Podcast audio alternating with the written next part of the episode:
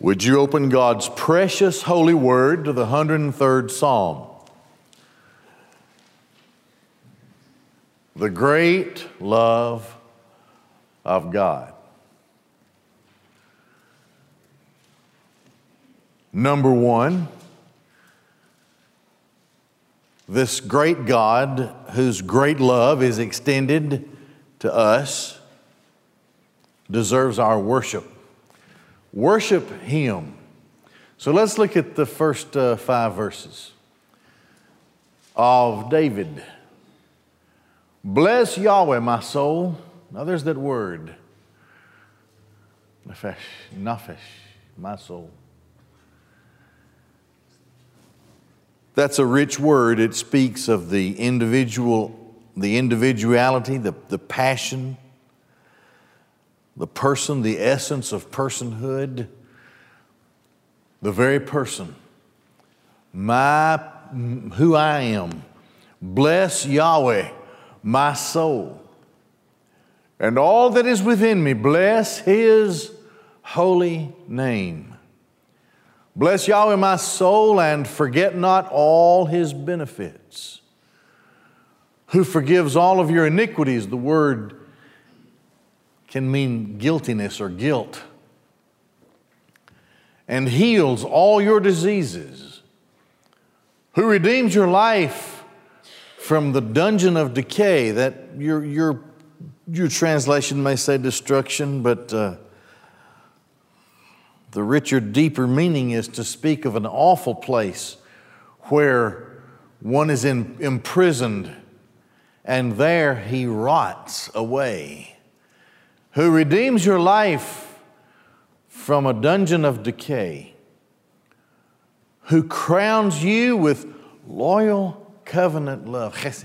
That, there's that word again. We see it quite often. It may just be simply translated in some translations as mercy or, or loving kindness. But it is a peculiar and a particular emotion that God, that Yahweh has affixed on His own, His elect, His people, those whom He has called to Himself, who crowns you.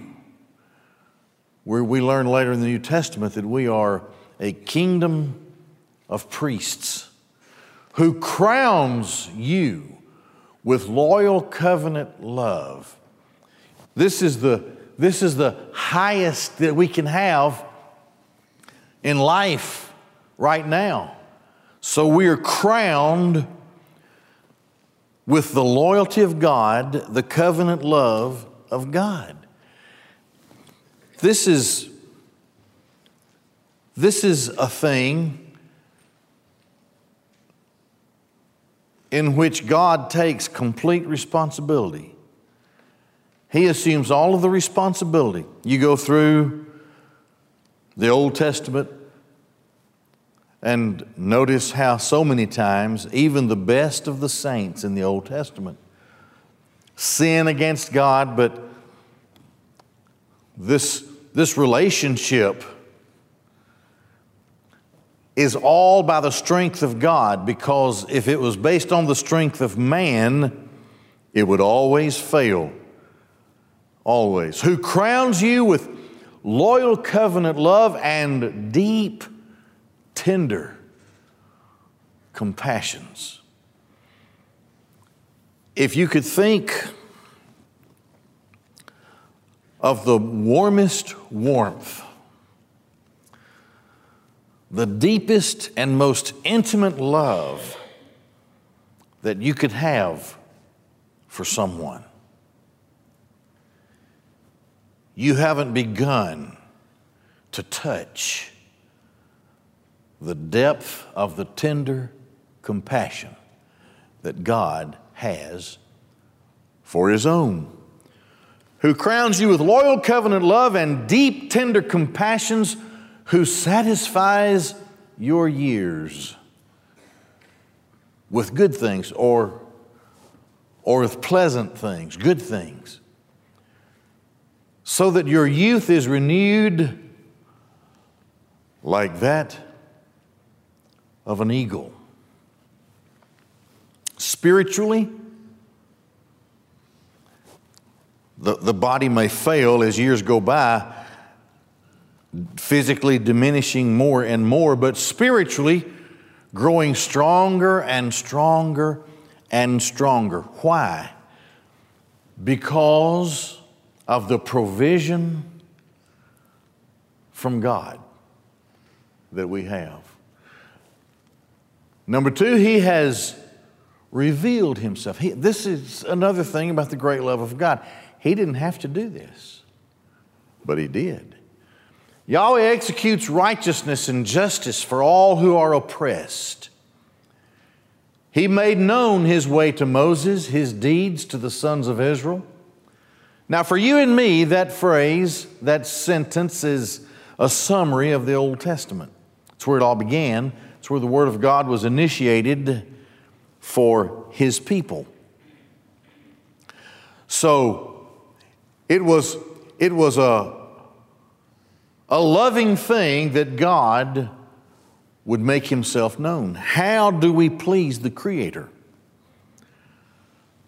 What is our relationship to the Creator? How are we to think of Him? Well, He reveals all of that. He made His way, He, he didn't have to, but He did. Made His, way, his ways known to Moses his deeds to the sons of Israel, his mighty works. He reveals his might to the sons of Israel so that the world would know that Israel's God is God. Someday, it's my belief that the wars of the war of Ezekiel 38 and 39 is yet in the future. That's, that's my belief. And it is a war that consumes a large portion of the world. And it gains attention of the nations, even though not all of the nations engage in the war. It is an invasion of foreign powers into the nation of Israel in a day when they are restored to the land. Israel, if you read the context closely, Israel is still, at that point in time, an unbelieving nation, but God has a promise to preserve them. And if you read the whole Bible, you'll realize that God makes the world realize that He is God because He keeps these people as a distinct people. So when you read the, con, when you read the story, the account of Ezekiel 38 and 39, which is a prophecy of a thing in a time yet to come, you have this great intervention of God on behalf of Israel, who otherwise was surrounded by overwhelming odds and overwhelming power. And when the whole thing is over and the enemy is stopped on the mountains of Israel, and Israel is spared, saved by this great intervention of God. Yahweh says to Israel through Ezekiel, He says, I didn't do this for your sake, Israel. I did this for my holy name's sake, that the nations may know that I'm God. So you see, He reveals His deeds to the sons of Israel. He shows them his might. They are his peculiar people in the Old Testament. He begins by revealing his word and then his deeds, which are, of course, recorded in his word. And through that, the world is to see the mighty power of God. God makes his promises to Israel, and these, these are unconditional promises because regardless regardless of what kind of spiritual condition Israel is in, in a particular time of their history, God still will intervene such that He would spare them and save them. Even when they were threatened with annihilation, God, at His pleasure and according to His purpose, would raise up a Gentile kingdom so that they would have the policies such that these people could be spared. He makes his deeds known to the sons of Israel. Yahweh is merciful and gracious, slow to anger, and abounding in loyal covenant love. How big is something that is said to be abounding in the person of God who is boundless? Well, it means it's boundless. His loyal covenant love is boundless, slow to anger, abounding in loyal covenant love. He will not always find fault, nor will he keep his anger or his grudge forever. He has not dealt with us according to our sins, the ways that we have offended him nor has he punished us according to our guilt, our iniquities. We're guilty. That's what the law is all about. It declares that we are guilty. None of us can escape the law. Ten simple commandments, one or more of which are broken on a daily basis by, by every one of us. We cannot keep the law. It was never designed to save us. It was only given to make us understand that God has a standard of perfection that man cannot attain. Therefore, we need God's salvation. We need a Savior. He doesn't deal with us according to sins or guilt or iniquities or punish us in that way. Why? Because He abounds in loyal covenant love, and because He is merciful and gracious. We don't, we don't get what we deserve. He gives us that as a free gift, which we don't deserve. He's merciful and gracious, and his, his personhood, his existence, the existence of God, is filled with it. In John 1 and verse 1, it talks about the incarnation of God the Son. He's called the Word, called the Creator in verse, verses 2 and 3, and then this eternal person referenced as the Word Verse 14 in John 1 says, becomes flesh. He, he, he flesh did become. Sarx egeneto. And flesh he did become. And we saw his glory, even the glory as of an only begotten of the Father. Final phrase in that verse full of grace and truth. Aletheia, truth means to keep his word, word keeper. He's a word keeper. Whatever he says is truth. So, full of grace and truth is the New Testament way of talking about what it says here abounding in loyal covenant love. Pleres is the Greek word in the New Testament, and it means the sum total of. The sum, you think about that. How can you even approach the staggering imagined thought of the sum total of God. You can't. It's, it's beyond us. He's too high. He's something, he's in another realm, and he only chooses to reveal himself as he would so that we can understand him. But bigger than creation is the grace and the truth keeping, the word keeping of God. That's, that's bigger than we are. That's bigger than the time space continuum. And this is what he says here it says here that he abounds in loyal covenant love.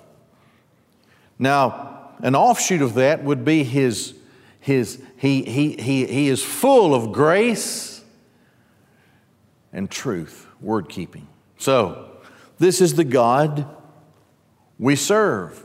He doesn't deal with us like we ought to be dealt with because the sum total of God is grace, and He keeps His word.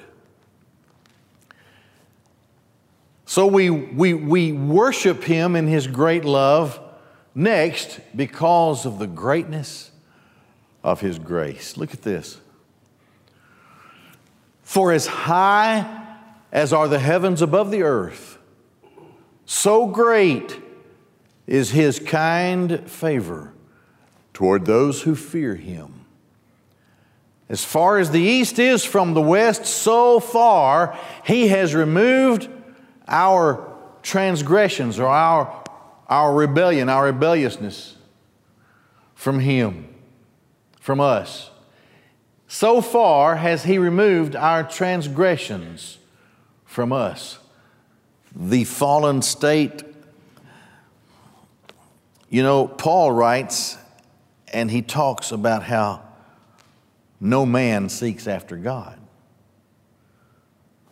in a fallen, unsaved state, you don't have the ability. It is God who does the seeking. He comes after us. So here, he, it, he extends his kind favor or grace toward those who fear him and then removes what we are in our fallen state in Adam. He removes that as far as the east is from, in other words, it's in, infinite, infinitesimal, I guess. That's how far away he removes that from who we are in his sight. Why? Because he's a compassionate father. As a father shows compassionate love to his children,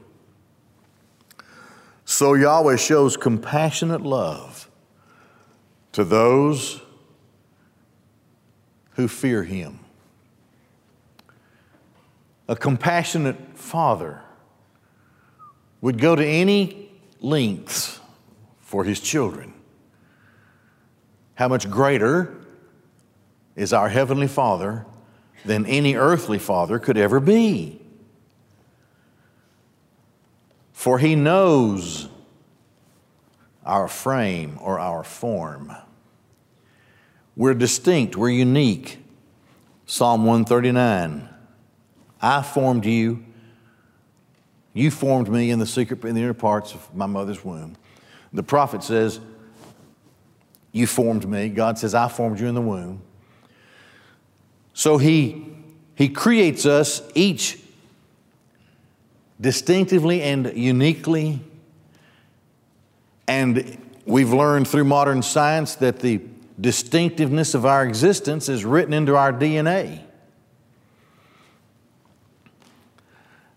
DNA is volumes of information, volumes and volumes and volumes of information. And the information about each individual is different from all of the others. He knows our frame, He knows our form, He made us and He remembers that we are dust. So He's going to do something for us, you see. His grace pre existed us. As for man, his days are like a flower of the field. So he flourishes in blossoming. For the wind passes over it, and that little flower is gone, and no one remembers the exact place where that little flower was. Such a fleeting thing. That's like man and his days. But the loyal covenant love of Yahweh has always been there. If God is eternal, and He is, then anything about God is eternal. The loyal covenant love of Yahweh is from everlasting to everlasting on those who fear Him. And His righteousness of children to children. In other words, just goes from generation to generation. God knows who we are. Our days are gone like that little flower, nobody remembers the exact place. As time moves on, people may remember us for a generation. Those who were great in some way historically in their day might be remembered for two or three or four generations. But that, in the course of time, is removed. And who can say truthfully who they really are, were, or what they did? God knows that we're dust. But His grace, you see, His covenant love on us lasts forever. Here's what that means look at it. The covenant love, the loyal covenant love of Yahweh is from everlasting to everlasting on those who fear Him, and even to the generations that follow, to such as watch or preserve His covenant. So God always has a people and the, love, the, the, the loyal covenant love of God and the covenant that God has made to redeem us and to give us eternal life, that passes from generation to generation. It's always there. Those who preserve or watch over His, maybe your translation says to keep. Word's the same thing. It means to watch over, to preserve. And to those who remember his commandments to accomplish them.